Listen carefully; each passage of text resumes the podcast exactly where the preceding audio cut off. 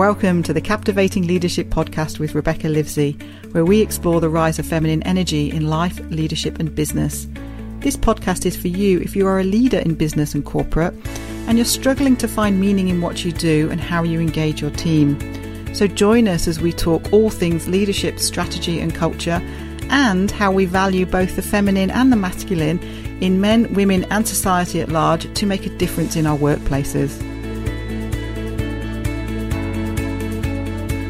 Thank you so much, Penny, for being on this podcast. It's a delight to have you. We we connected in a really interesting way through a mutual colleague of ours, and he thought that we'd have a lot in common about talking with feminine energy, and so it we've connected a couple of times, which has been fantastic, and I can't wait to share your story. So, do you want to tell us a bit about yourself and how you came into doing the work that you do now?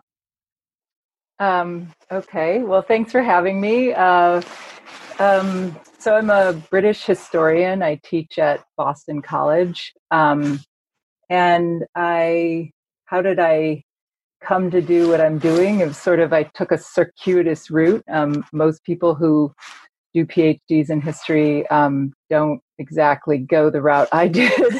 um, but I, I, I guess uh, history wasn't my first interest um, educating was, and that was because I um, grew up with such important teachers who made such a, a, a an important impact in my life, um, and that's I decided very early on that I wanted to be a teacher. Um, but I came from a family where um, higher education for women was not exactly okay.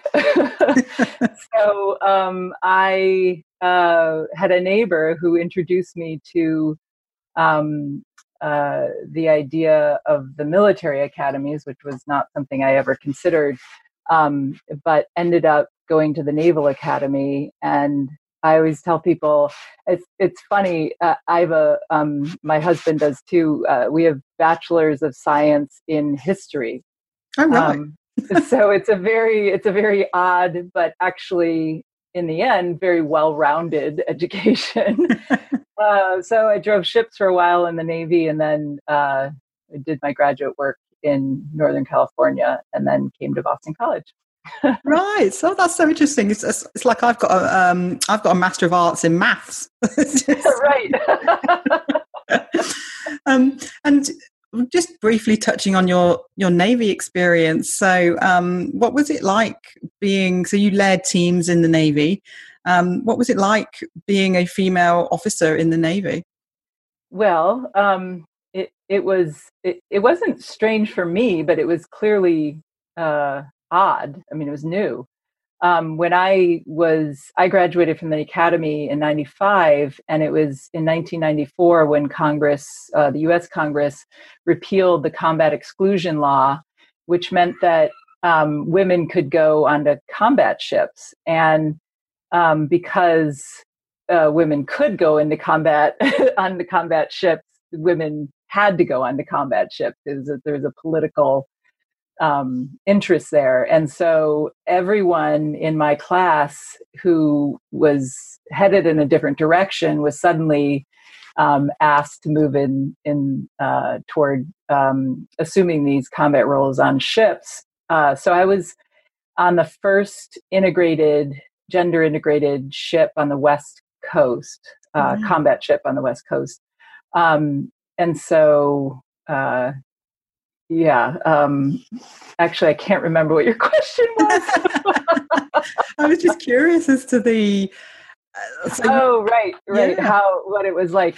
So yeah. So um, what what being an integrated ship in the early the mid '90s meant was um, there were uh, female officers, but we didn't. Uh, for the first year I was there, we didn't have any enlisted crew the right. second year I was there, we had a female enlisted crew. Um, but so that meant my entire division was men and the for me it wasn't that they were men i, I grew up i had nine brothers so men you were used to this yeah being in the presence of a lot of men being outnumbered was not new for me what was new is that it was this range from you know basically kids who are 18 years old and uh, to uh, grown adults who are um, in their mid 40s, early mid 40s, um, some of the, the senior chiefs in my division. And so I was 22, a kid, and asked to assume command of a division, you know, and it's it's not like I had command of the ship. I just had I was in charge of this division, but that was you know it's a very delicate thing. To step in as a very junior person who has absolutely no experience um, to then take command and and be a leader in a way that is effective gets the job done but also doesn't alienate you know the people who are working with you. So yeah and, I imagine that the the style of the military. I've talked to some other people on this podcast around um, coming out of the military, and and the style is quite masculine because it, you know we have to get stuff done. I mean, it's one of those areas where you need a fair fair degree of directive masculine leadership. And what did you find when you brought some more of the feminine traits in leadership and I, I, always talk about this it can come from a man or a woman you just happen to be a woman um, but yeah bringing some more of the feminine traits what what happened then? Well, it's it's interesting because I like the way you pose the question because it it does allow for a woman to have a kind of spectrum um, uh, in terms of a masculine style or a feminine style, and um, and I think for me because I just happen to have the personality I have, I um, I, I I have a kind of masculine energy. So, um, for example, uh, when um, my mom dropped me off at the Naval Academy. She, she, she, I'm standing there in the parking lot with my bags, and then you know there's these upperclassmen ready to take over and start yelling at me. And she turns and says, "Penny, I don't think you're going to make it." And I was like, "Wait, what?" and she said, "I said, why on earth would you say that?" And she said, "Well, um, you don't like people telling you what to do." I was like, "That's a good point. That's a really good point." And I just I just have that personality, and I unfortunately have a daughter who has the exact same oh, personality. coming back to haunt you, right? Yeah. Um, but so I, you know, I can I can hold my own, and I don't have uh, the as I said before. You know, I was used to being around, sort of outnumbered by men, but it was very clear to me also that I had this feminine side as well that was just more natural or was as natural, I guess, as that um, personality trait. And it came out, and I'll give you two examples. One was when I first um, was asked to take, to assume a leadership role, and it was in my um, sophomore year at the Naval Academy. Um, uh, or, or, before the sophomore year, it's the summer before, and you can. We, we went to a training uh, school where I would be in charge, or I was in charge of training people who were entering in uh, to this prep school. And, um, you know, it was my first opportunity. I just spent a year of being yelled at by people and doing push ups and, you know, this, this sort of standard thing you see on TV.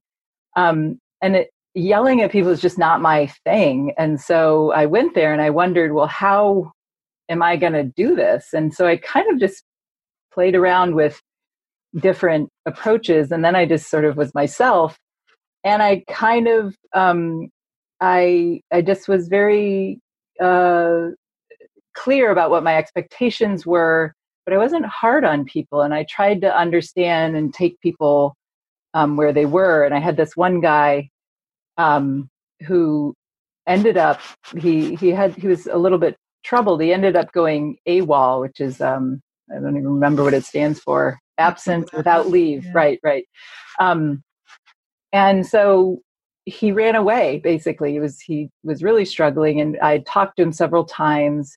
He'd come to me, and I'd counseled him, um, and we'd sort of developed this relationship, and where I, I felt like he trusted me. And then he ran away, and they found him and he was sort of holed up somewhere and he called and he said the only person he wanted to talk to was me and i just thought wow i was a sophomore in college and here's this kid who is puts his life in my hands effectively not you know, not in the, mm. and it wasn't actually his life, but he was probably going to go to to jail. Um, and so it was it was just this really profound moment for me where I realized I had this. I, I don't know if maternal is the right word for it because I I don't feel like I now that I have children I don't feel like that's a strong impulse in me, but it is this um, empathy mm-hmm. for other people. Yeah. yeah, and just seeing someone where they are, and I think that has a feminine side to it. And um, the other example is much shorter. uh, it was when I was on my first ship. We were in the Persian Gulf, and I was the only woman in this scenario where, and you know, there were only a few women on the ship anyway, but I was on watch as it happened. And we were chasing, you know, we were enforcing UN sanctions. Um, and we really had, we were limited in what we could do as a, um, as a U.S. naval ship under those conditions. We couldn't obviously enter territorial waters without specific um, permission to do so.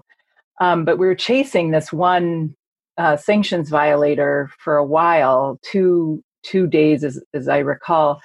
Um, and it's the middle of the night, and I'm on watch, and my captain comes down, and he's getting pressure from above, and he's like, "We gotta get this guy. We gotta get him because he he he's he snuck into territorial waters outside one of the islands in the Persian Gulf, and so we couldn't chase him in there.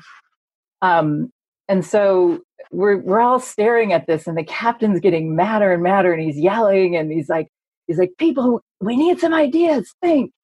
And i just i just remember having this thought. I'm like well I, nothing worse can happen. He can only just yell at me. So i i i said my idea which was there's a there's an international law which if you're going from a point a to point b you can go through territorial waters so I said, maybe if we just, you know, go from point A to point B, but on the way, catch this guy, we could get him. And he was like, oh, he looks up at me and he goes, the lady has a point. And it was so funny to me because it, I, I never felt like a lady or a, a woman. I just felt like an officer. But he saw it as a woman a, a, woman contributing that it was someone who who could think outside the box because in the navy when I was in the Navy, you know, it's 90% men and you mm-hmm. are outside the box. So it's not necessarily being a woman, just being a kind of outsider. You you can think differently because you're not in a way forced to think the way yes. everyone else thinks. So that so that those are the two examples I would give as kind of a feminine energy, different styles yeah. of feminine energy and the diversity of thought that is brought because all of this for me is diversity of thought and if um, if we continue to just see diversity as different people that look different to me in some way right. and we're we're not actually getting diversity of thought i mean it contributes to it but yeah i think to succeed in the future um, especially in the future of organizations i think we need to bring this so that we've got great ideas coming up and what I think is really fascinating, it's a brilliant segue into the work that you do now, because um, because now you're a professor. Have I got this right? Professor of history at Boston University. Uh, Boston College. Yeah. Boston College. Sorry, yeah. And so the what I love about the work that you do is you look back into um, a certain period of history in Britain, and everyone knows that I'm British and I know nothing about this period of history, which I find fascinating. you taught me so much about my own country's history, which is hilarious. Um, but the patterns of people back then and then compared to the patterns of people now, we can learn so much from this. So, do you want to tell us a bit about your speciality, if you like, your speciality in this area of history? Yeah, I, um, I would love to. I'll try and keep this short. I um, so the period I study, I, I, I teach really all of British history, but I I study my research focuses on the late 18th, early 19th century, um, which was a period of incredible change. And there's one scholar who, uh, uh, Karl Polanyi, is a, a, a, big hero of mine. Um, he calls it the Great Transformation. Um, and so this is this is a moment in history where you know people went from a form of life that had certain rhythms and paces, it had certain boundaries and limits. And then all of that just changed within um, one or two generations for uh, for most people in Britain, and that that is just so interesting to me. I just I'm infinitely fascinated by trying to think about how you go from a world. It's not like you just move to the city, right? Mm-hmm. People move from the country to the city all the time. It's that the kind of city that started to exist didn't exist before. It was you know this industrial city and factories and you know like there nobody could have imagined it and it happened in such a short period of time um, that process of transformation from a predominantly agricultural society to a predominantly uh, industrial society is is the the set of uh, issues that I'm really interested in. Wow, and it happened over a couple of generations, which is nothing, is it? That's like we're talking grandparents to grandchildren generation. Yeah, yeah, yeah absolutely. Wow, and the and so I I was fascinated by this because I'm looking at this thinking, um, everything we're talking about in this area can actually be translated into what we experience in patterns of people now. And even though obviously the environment's quite different, the transformation, like I love that language, the great transformation, we keep seeing that happen in various yeah. environments at the moment. And yeah. people's adaptability to it and how they come together to solve the problems is it's similar across the ages. Um, yeah, I, I, totally agree. And I think that um, a couple of the points, so you, you've written a book on this as well. Um, and I think a couple of the points that have come up for me when we've been talking is this whole piece around reputation management, which I'd love you to go into, and then um, the creation of benevolence funds. So, do you want to talk to us about this reputation management? Because this fascinated me when you when you told me about it the first time. Okay, um, so what's what's interesting about this period, the late 18th to the early 19th century, um, and it's true from the early 17th century and it's it, it continues to be true to the end of the 19th century but um, the period where this massive change happened was a period uh, which was marked the the um, uh, economic exchange in Britain during this period was marked and um, 90 to 95 percent these are they're vague numbers but it's somewhere in the vast vast majority of economic exchanges were conducted on the basis of personal credit mm. and so this is the the entire so if you're if you think about it from the early 17th century when england really starts to participate in the global economy in a significant way and continues to do so over the course of the 17th century. And obviously, the 18th century is when everything really, um, tr- really transforms.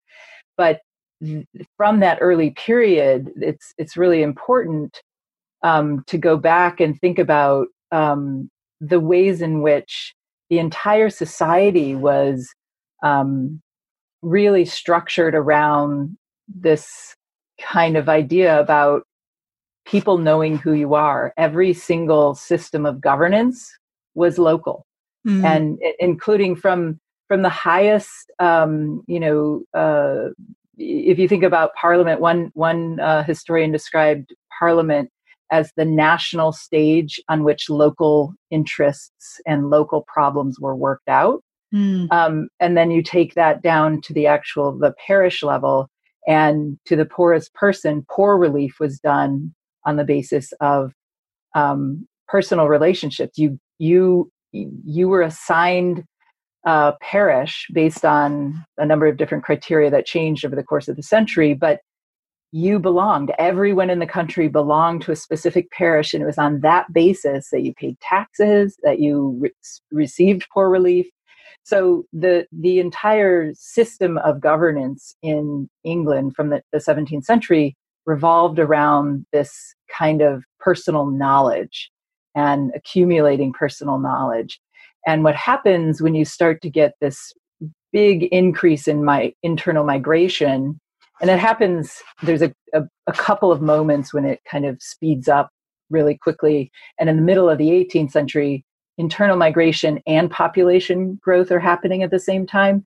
So what that what that does is mean means people are moving out of local areas, even if they're not moving that far. All of a sudden, that local knowledge is destroyed, mm. and people have to figure out how to. But but but credit is still conducted on the basis of personal relationships or personal knowledge of reputation.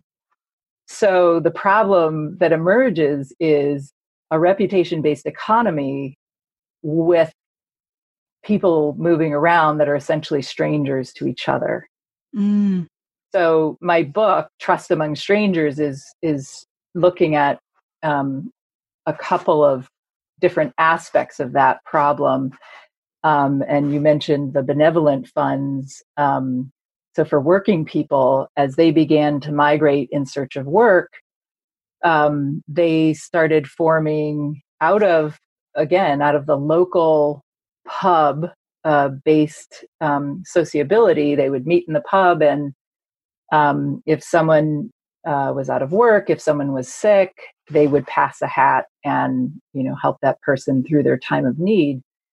And the question I was interested in was how did um, those local uh, friendly societies, as they they're called uh, by the end of the 18th century in Britain, how did those scale up?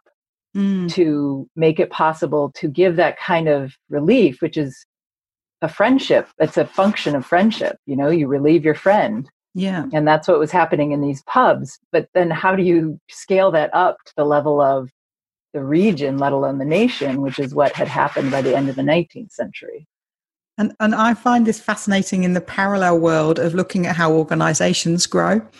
Because when organizations are in their infancy of their small teams, like you say, all of the personal relationships are what gets things done.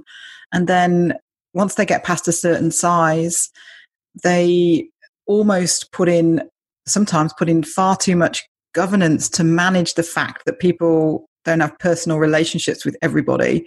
And suddenly the organization gets stifled with this top down hierarchical, process driven governance.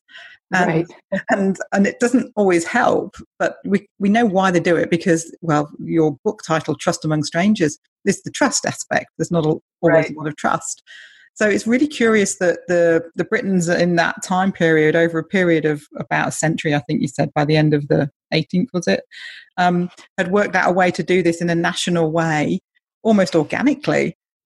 Yeah, yeah, I mean, it really it is organic because it's it was a system of trial and error, and mostly error, as far as I could tell. um, but it's really interesting because they they, you know, there were models of top down national and international organizations um, all around them, and one of the most important for them was the Freemasons. Um, but they tried it. They said okay what do you do if you're you want to create a national organization? And and they weren't asking that question sort of you know to start it from scratch. They had they had been uh, uh the this the group that i study are called the odd fellows and they had started a bunch of clubs in the greater manchester area. And um, they because manchester is the heart of the industrial revolution and you had people coming to Manchester and saying, "Hey, I'm an odd fellow. Can you relieve me?" And they're like, "Well, you're not one of you're not in our club, so what? Why would we relieve you?" And they they kept this kept happening because all roads during the Industrial Revolution uh, led to Manchester in a way. Um, and so they they encountered this problem uh, organically as well and and so once they tried to start to organize the national clubs that had called themselves oddfellows um, all over the country uh, they they went to the freemason model and they're like okay if we're in charge then we're going to create these standardized rules. Everyone's got to follow them we're going to create a standardized ritual book and everyone needs to follow them. And so if you travel you have to know the rituals and the secrets of the organization in order to gain admittance and get relief in another place. Mm. Um, but then the standard the standardization process failed almost immediately because the odd, odd fellows around the country were like, well, why is Manchester in charge? What right do you have to be the head of this organization? And this went back and forth for years um, from about 1810 to 1814.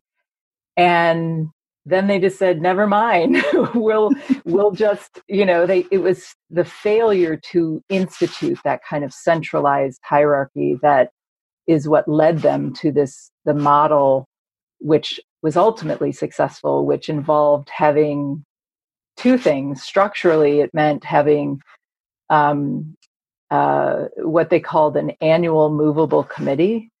So they the committee that met annually to decide on any question about what the organization would do and how it would function couldn't even meet in the same place each year because everyone wanted it to be you know it, it, it, if it moved then it was fair. Yeah. And so that part solved the organizational problem although not in a particularly efficient way. Um, and then uh, the other part was the funding and this is you know a perennial problem. How do you get people? And this may be different from the kinds of organizations that you um, help uh, to think about different kinds of leadership and, and organizational styles. Um, it, there's no profit involved. Mm. So there's no incentive, there's no way to incentivize people in from a profit motive. Mm. And so they so the question is really how do you get people to take care of strangers, to care about and spend their money on strangers to help these them. These aren't rich people, are they? These are not. These are not the rich people of the of the nation. Absolutely not. Mm. Yeah, and these. I mean, the Odd Fellows were for for working class people. They were. They tended to be in the first part of the 19th century. They tended to be artisans. So uh, among working classes, they were affluent, but that's not saying a whole lot. Mm. Um, they were still uh, part of the working classes. Um, and by the second half of the century, it's it becomes the organization is the membership is is much more um, unskilled laborers. Um, so yeah, these are not people who have a lot of money, and yet this organization somehow managed that to get them to give their money to people they didn't know to help mm. people they didn't know what were some of the things that they did to to help that? Because i look at this and think it's you know i'm stating the obvious back then but you know we look at the world now and it's so easy to communicate and drive a cause and and all of this. We're talking way way back when they the communications between groups must have been really tough and taking up for a long time. So how did they do this this collaboration and this um, working towards the greater good? Like how how did they how did they motivate people to do that well i think i think there are there are there are some parallels with today um, because uh, they wanted to, to be someone who is in a position to give was a was a status thing was okay. a was an absolute status thing um, and so like the Freemasons, who the Odd Fellows, uh, the Odd Fellows became the first um, and the sort of most popular of the affiliated orders of the 19th century.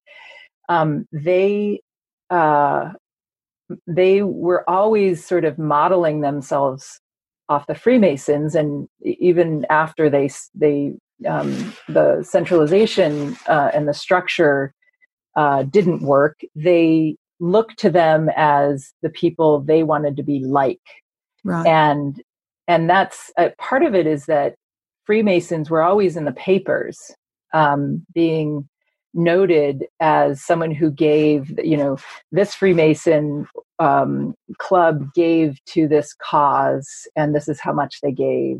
And so there is a there was a publication uh, you know there was a publicity side to philanthropy in this period. And to be a member of the working class who was in a position to give was a big deal and they weren't in a position individually they were only in that position because they gave as a group. Mm.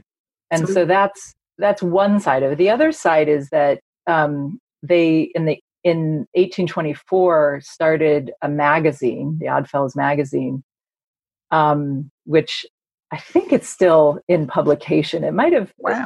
Uh, I, I I'll have to check back on this. When I when I was doing my dissertation research, it was still in existence. Not not quite the same, but um, it went for um, more than hundred years. So it's a it's a pretty amazing resource yeah. uh, to to study. Um, but they they this is where they basically talk to each other and it's obviously slow motion because it was a it was a it was a quarterly and then ultimately it was a monthly magazine. Um, but they talked about these things and they they this is how i know that they modeled themselves off of the freemasons and and that they aspired to as a group to be an organization that could give. And um, going back to your question about how they convinced these working people to to part with their money for strangers, um, the the key issue that needed to be funded is that person I was describing earlier, who is moving to Manchester or moving to Leeds, um, someone who is uh, moving in search of work, um, and and they needed relief while they were traveling, and then they needed you know help to find uh, jobs.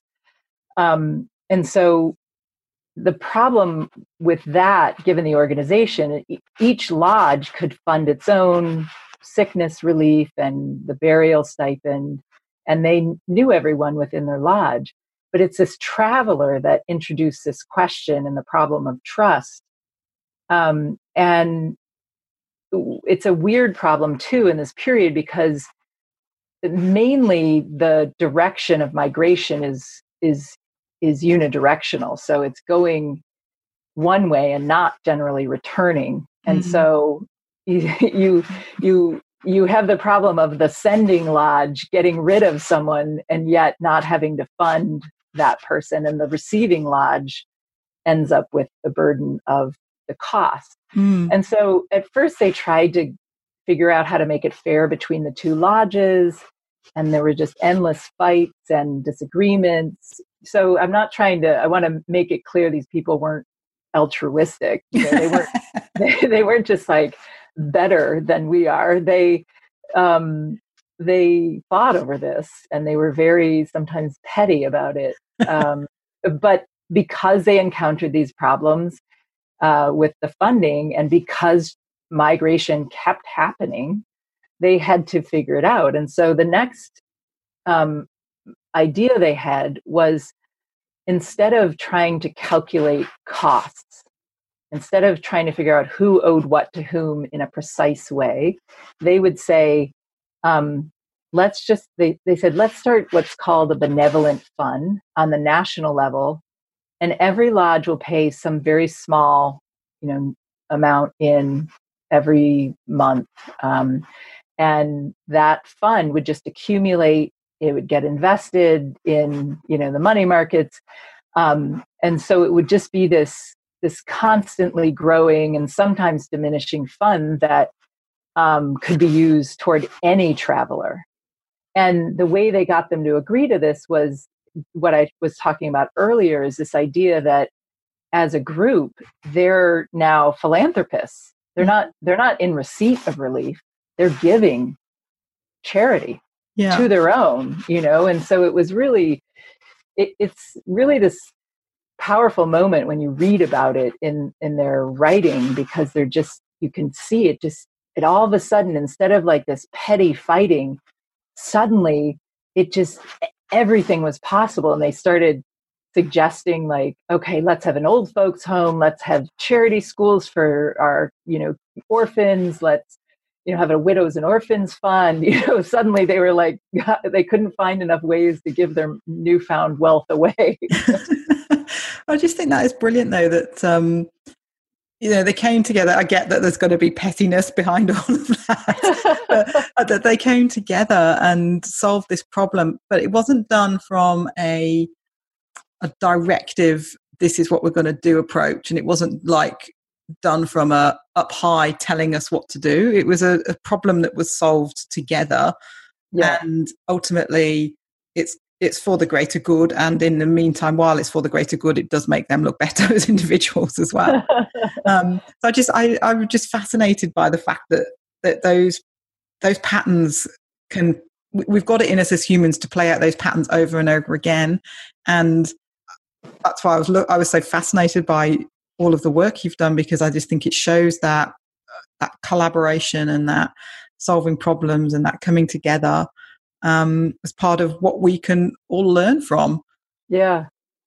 I, I really I I completely agree with you, and I, I've been I've been thinking about this a lot um, in in just other administrative work I do in my department, and you know, it's it, it, there's there's two different sort of models in academia too, and and one is I mean the classic, and my department's fabulous, and we don't actually have these kinds of meetings, but I've I've been in these kinds of meetings where nothing gets done and everyone has something some something critical to say. Mm but like my sense and and what's been happening in my own life and some of the administrative work I've been doing with some people in my department lately is that if you have um, people who just want to solve the problem, who are like, okay, there are no, there's no bad idea. Um, we can just, you know, let's just throw some things against the wall and see what sticks. And nobody's critical. All of a sudden, like you know the first 10 things you say are stupid and they don't do anything but like all of a sudden it's just that feeling and the synergy that's created in the in the actual energy between the people who are all who are working together to to do something they all agree is good you know it it suddenly becomes a different kind of um feeling in the mm. room mm, and the productivity like I mean, the productivity increases just enormously. It's it's unbelievable. And for that to happen, the people in the room have to have left their ego at the door because it's not about their best idea or yeah. them getting credit for that idea. It's about building ideas together. And yeah, and a focus on the problem, not yourself. Mm it it's it's funny uh, this is this is uh, you've just made it possible for me to bring my two weird um lives lives together um in the navy one of the things that always bugged me is that you go you know you're the new person always as an officer being um, inserted into uh, a, a, division or um, a department that has has been there longer so enlisted people uh, rotate every five years, but officers rotate every two and a half to three years. So it's right. this, it's a very different um, thing. And I would come in, and the first thing I'd say, "Oh, we should do this, we should do that," and the and the oldest, you know, the most senior guy would say, "Well, ma'am, the problem is." And so I, I developed this, um, you know, real uh, allergy to those words and i've banned them from my own home and i also i noted this in a meeting the other day with that i was uh, where all this productive wonderful energy has been coming out of and i said i love working with you because you never say the problem is you say how can we fix this problem great it, it's so true and i think that this is why I think organizations um, and, and why examining history is so important because we can, to me, it's always about the patterns of people and patterns of thinking. And we hope that we evolve, I suppose, over time with our patterns of thinking and make them so that they're actually serving the world in a better way. I'm not sure that we always do that, but we, we can certainly look back and go, okay, this this worked um, back then because of this situation. How can we apply it now? And I think that adds another element of um, problem solving layers over what's currently going on in the world or currently going on in our organizations i i keep saying i completely agree. We're just agreeing with each other. No I, I mean that's how i understand what i'm doing in history. I mean I, I i wrote this in an article i wrote as the conclusion um, why am i excavating these patterns um, in the past, precisely as you just said it, the point is um, it's not that we can we should start friendly societies again but rather we should look at how other people in the past you know especially during this period of massive radical change grappled with that change. How did they because actually they did make it work. The mm-hmm. industrial revolution happened and britain became the most you know for better and for worse um, but still became this incredibly new and prosperous nation. Um, how did they manage that? How did they go from one world to another within a few generations? And and to me it's it's capturing different approaches to problems rather than the actual solution they came up with uh, yes. that that is helpful for us today. Yes the thinking like how do you do this thinking and the the actions around that rather than just the solution itself. Like it's context as opposed to content sometimes. exactly. Yeah. yeah yeah yeah exactly. Yeah. Well it's been absolutely fabulous having you on here you're you're probably a, a, no you're quite different to the guests we've had before. I don't think we've ever had a historian or i don't think i've even ever talked to a historian before I just love the parallels. And if it gets people and leaders in organizations just thinking that bit differently about what they're doing, then, you know, our job here is done. So thank you so much. thank you so much. You're welcome. You're welcome. And thank you so much for having me. This was really fun talking to you. Wonderful. Thank you. Thank you for listening to the Captivating Leadership Podcast with Rebecca Livesey. If you enjoyed this episode, please head on over to iTunes and leave us a review, as this helps us spread the message and keep the conversations going. If you'd like to find out more about Rebecca's work, go check out her website on achieveleadsucceed.com, where you can sign up to receive her ebook on the five C's of feminine energy and a video of Rebecca talking about leadership and feminine energy. And we've also got a Facebook group where we talk about all things leadership and culture, particularly around masculine and feminine energy. And that's called Captivating Leadership. So you're very welcome to join us there too. See you soon.